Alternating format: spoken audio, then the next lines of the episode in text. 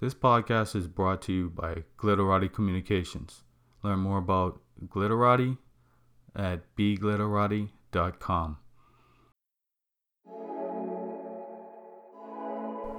What's up? My name is Dwayne Jones. I'm an artist and a designer and the founder of a lifestyle brand called Art Pays Me. And this is the Art Pays Me podcast. I love talking to creative people about their business, their successes, their challenges, and how they make the world a better place with their work. Let's get into it.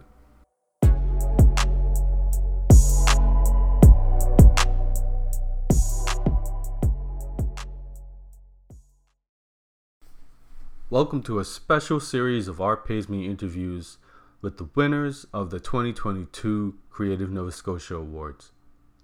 These awards are presented by Arts Nova Scotia and the Creative Nova Scotia Leadership Council. They are presented annually to celebrate excellence in artistic achievement, notably the Portia White Prize. Winners of the Prix Grand-Pré, the Established Artist, Emerging Artist, Indigenous Artist Recognition, and Black Artist Recognition Awards, as well as the Creative Community Impact Award, are also honored. Collectively, the awards are worth $75,000. Visit artsns.ca for information on how you can nominate a Nova Scotia based artist or apply for awards and grants for yourself. These episodes were co produced by Heist and Kiki Beats. Let's get into my chat with Established Artist Recognition Award winner Frances Dorsey, who's also a previous guest on the Art Pays Me podcast, if you remember our Craft Pays Me series. The First thing I want to do is ask you who are you? And uh, I guess that would be your name, your pronouns, and where you're currently based, and your artistic medium. Okay, I'm Frances Dorsey. I'm she, her. I'm based in Halifax, and my medium is cloth. I dye and print, and I also weave. Okay. And I've also been building paper constructions, but it's all sort of fiber related, I would say. Huh like paper construction. So like they're you're sort of weaving the paper into the. They're actually. Um, I built a number of seed forms, three-dimensional seed forms, uh-huh. and they have LEDs in them, so they light or flash or change color with the rhythm of the human body. So that wow. um, because I was thinking about seeds as living organisms. Okay. And we imagine that they're just little pieces of grit, but actually, you know, some seeds are a thousand years old and they still germinate. So what are they? They're not alive, they're not dead. So I made these imaginary seam seeds loosely based on, um, you know, microscopic images of actual seeds. Okay. And those were all done with paper, plant-based materials. So I see like a, a commonality, and I know you had a, a, an exhibition at Dal recently, but you've got these dried plants around you, and there's just you're just talking about the seeds. So is there a particular story you're trying to tell with this uh, callback to nature? I guess um, I over the years I've been more and more interested in um, you know what's under the soil, what's on the soil, what's growing on the so- soil, the complexity of plant life as compared to human life. It's mm-hmm. much more diverse. And um, I, as I came to see plants as my friends and colleagues and equals, mm-hmm. um, I became I just became more and more interested in you know what they were and how they look and how they feel, and how they interact with um, gravity and wind and so forth. Right. So, how did you feel seeing so many plants being damaged throughout this storm that we just recently had? I think I feel awful. I feel like um, a certain, you know, life and destruction and decay is a normal process, but um, I feel that we are responsible to some extent for the damage because of the changing climate that is making plants here encounter weather experiences that they, they haven't evolved to deal yeah. with. And um, this landscape is not ready for major scale hurricanes, and it's so evident to us. You know, every time there's a major storm, it's just like this massive dieback. Yeah. Huh. So, how would you uh, say living in Nova Scotia has impacted your art? I, I've lived here since um, the mid 90s, and before that, I lived in Ontario for quite a long time, and we lived in a much more rural situation in Ontario. So I think plants have always been of interest, but it's only been since I've been here that I'm starting to use um, dyes that come exclusive, exclusively from plants. Okay. Um, and when I began to teach at NSCAD, I was very aware that uh, the synthetic chemicals that I used for dyes and some of the materials that I used to weave with were pretty harsh for the environment. So I want, and I felt that you, if you're teaching students who are going to live in the real world of the future, then you need to educate yourself about what kind of sustainable practices might make more sense for them, but also make sure that they understood that, um, you know, we have choices. Sometimes it has to be, if you were dyeing a theater curtain, you know, for a big, for the Cohn, um, probably you would use synthetic dyes because the amount of water and re- other resources would be extensive. But you have to just make your decision, make an informed decision. Mm-hmm. So I started working exclusively myself with plant dyes and plant based fibers. And um, I have the fortune to live right on the edge of the backlands, the Williams Lake backlands, which um, recently became a wild park. Nice. And we're now hoping that HRM will zone all of the land behind us to continue to be part of that park because if they do, then there will be a large enough area that the bears and bobcats and everybody who lives back there will actually be able to have a sustainable life. There'll be a large enough chunk of land that that it will continue to be wild. 20 minutes from Halifax.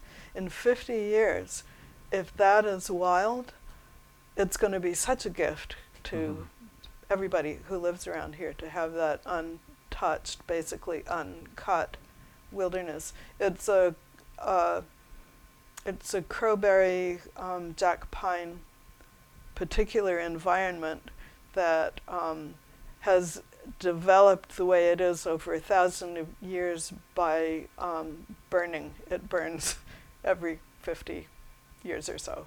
We've had we had our fire in the you know in the late 2000 what 2010 something like that we had a big fire back there so hopefully we're good for a while but it makes it another good reason to not develop back there because you know you don't build a housing development in a natural burn zone uh-huh. But i think walking back there and looking at the rocks and looking at the little trickles of water there's water all over the place and the trees have really informed um, the work that I'm doing now, the work that I was doing after Portuguese Cove was more about the water and the sky and the horizon line. But I find since living here, it's becoming more macro and it's more about, you know, the texture of bark or um, the patterns that bark and grass and earth make okay. or the little organisms that are underneath. Right. So you, you seem like you have almost a very uh, strong interest in science, which actually, I mean, when I think about art, I think the best art comes from someone somewhere where people are sort of deeply interested in exploring something. Yeah. Is there a point uh, that you can remember when you wanted to become an artist versus, say, a scientist or something? yeah, I was thinking about that. When I was a kid, I wanted to be a veterinarian, but mm. my dad taught at a um, a university that had a really strong vet program, mm-hmm. and I used to be able to go and hang out and you know, hang around the vet college. And it didn't take me too long to realize that sometimes the animals died. Oh no. Sometimes the vets had to do it so that kind of turned me off. Yeah. And then I thought, well, I would be an architect. But because I like geometry and I like dimension and I like gravity and I like structures. And um, I found as I took a pre architecture course that it was too dry and scratchy. Hmm. And I liked cloth a lot, but hadn't imagined. Uh, it didn't seem to connect to any way I could imagine to make a living.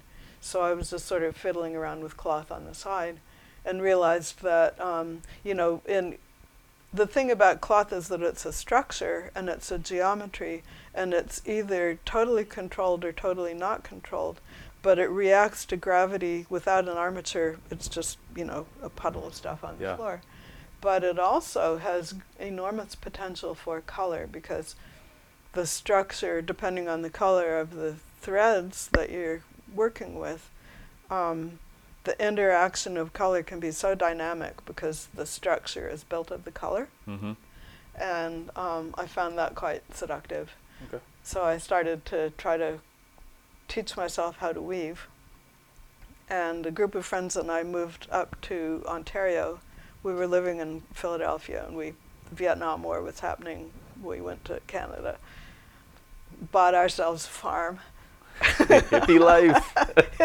yeah, but they were um, they had all they were Tyler graduates, and I had gone to the University of Pennsylvania, so I was sort of more you know the academic type. But I really liked cloth, so I started trying to figure out how to how to actually make this and color this.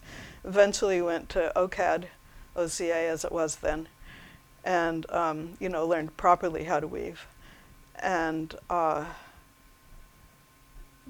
came to understand that maybe there was some kind of path for myself. mm-hmm. So I kind of backed into it because it interested me way more than anything else I had encountered. Right. Nice. So, is there, when you think back all this time, is there a particular piece of work that really stands out to you that you're particularly proud of, you'd say? I really like this um, this Moon series because it's a technical tour de force. Mm-hmm. if you know about weaving, because some of it was dyed before it was woven, some of it was dyed after it was woven. It's um, it was a very complex um, s- exercise, Mm-hmm. and I feel that uh, the series does actually um, catch that sort of moment. You know, it's like the horizon, and the moon is half above and half reflected on the water, and it's no place because you never get to the horizon. So it's sort of this um, this imaginary place Mm-hmm. which you can never really get to. And the the compositional form of the circle on you know the square cut in half with a circle plunked on it, um, according to you know the golden mean proportions, um, was really pleasing. Mm-hmm. And I think I think these were high. To me, they were they did what I wanted them to do, and that doesn't often happen. You know. Know. Usually it's okay. Well, that was a good idea. You know. Yeah. now what? Yeah, very familiar with that one. it's nice to actually like the thing that you uh, create. yes. Yeah. It was refreshing. I mean, it, what a novel sensation. oh man. Uh, Yeah. So um, we s- see in your, your wonderful studio, you've got like all this sort of stuff around you. Is there a particular thing that you keep around you to keep you inspired? Like what? Um, and and could you explain maybe your creative process and how that works? I guess the things that I keep around me are uh, vary, depending on what I pick up or stumble across, and um, I think my process is that I get very interested in some idea.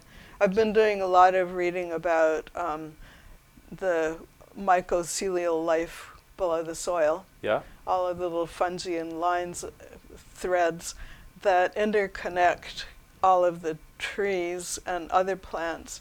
And um, I've been so interested in the um, collegial way that plants live with each other. And they, they do fight it out, you know, for territory, but they share and they interact and they communicate.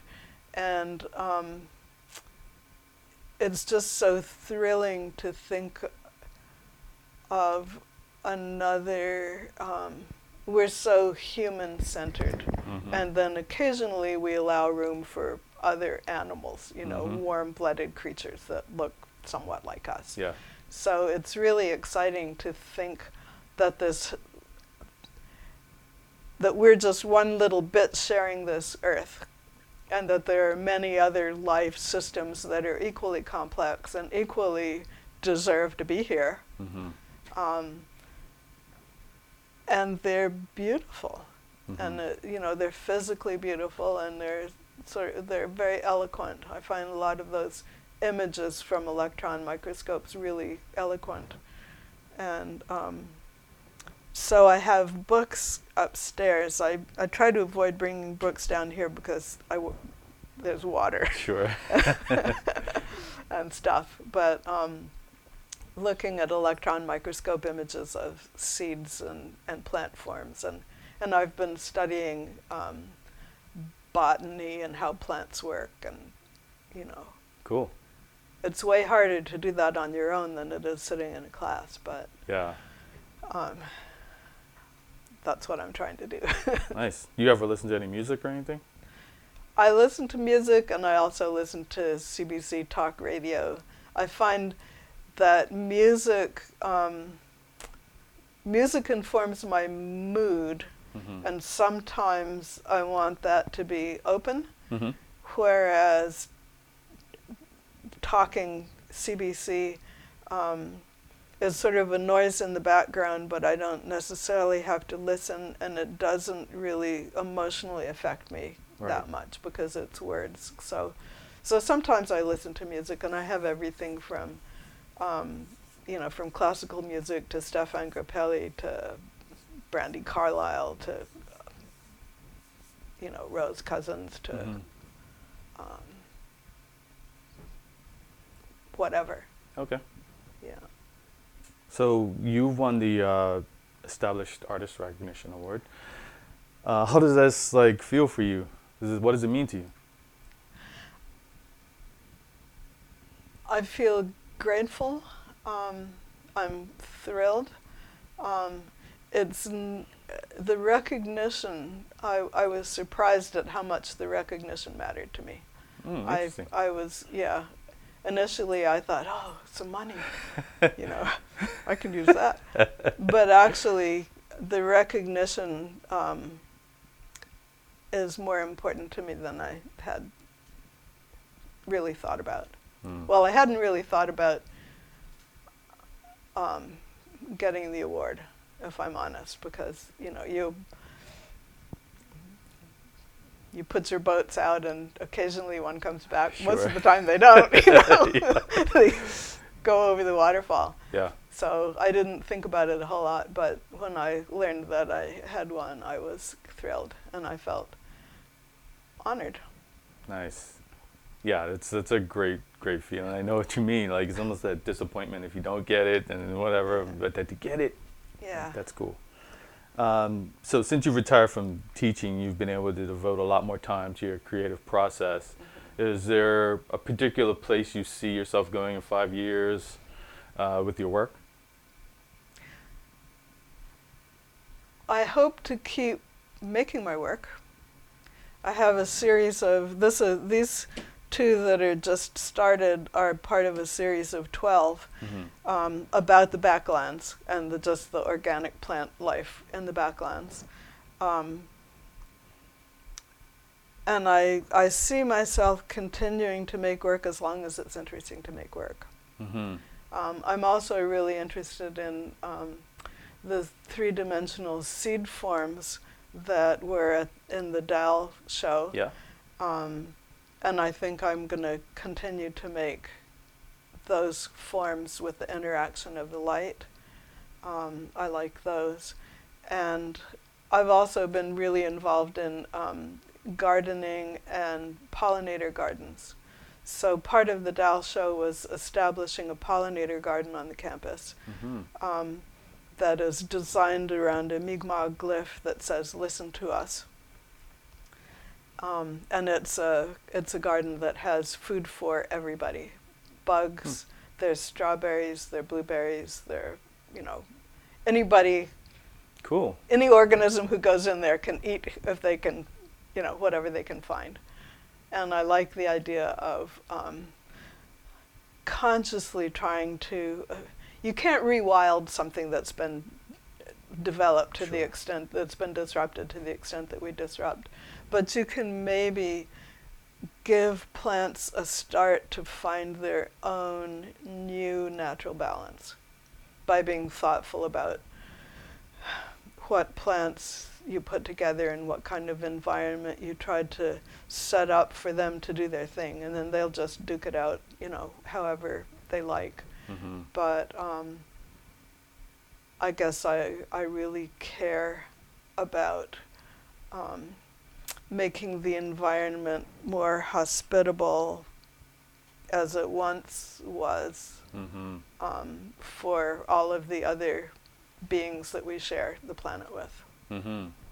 I love that your your art is actually turning into, or maybe it's always been, but like this actual um, contribution to the natural world and, and this world that we're we're in. The, the lines about what is art and what isn't art are blurry. Yeah, yeah. it's interesting. Yeah. Um, yeah, so I think that's it. Actually, Okay. that was the last question. Is that good? That's good.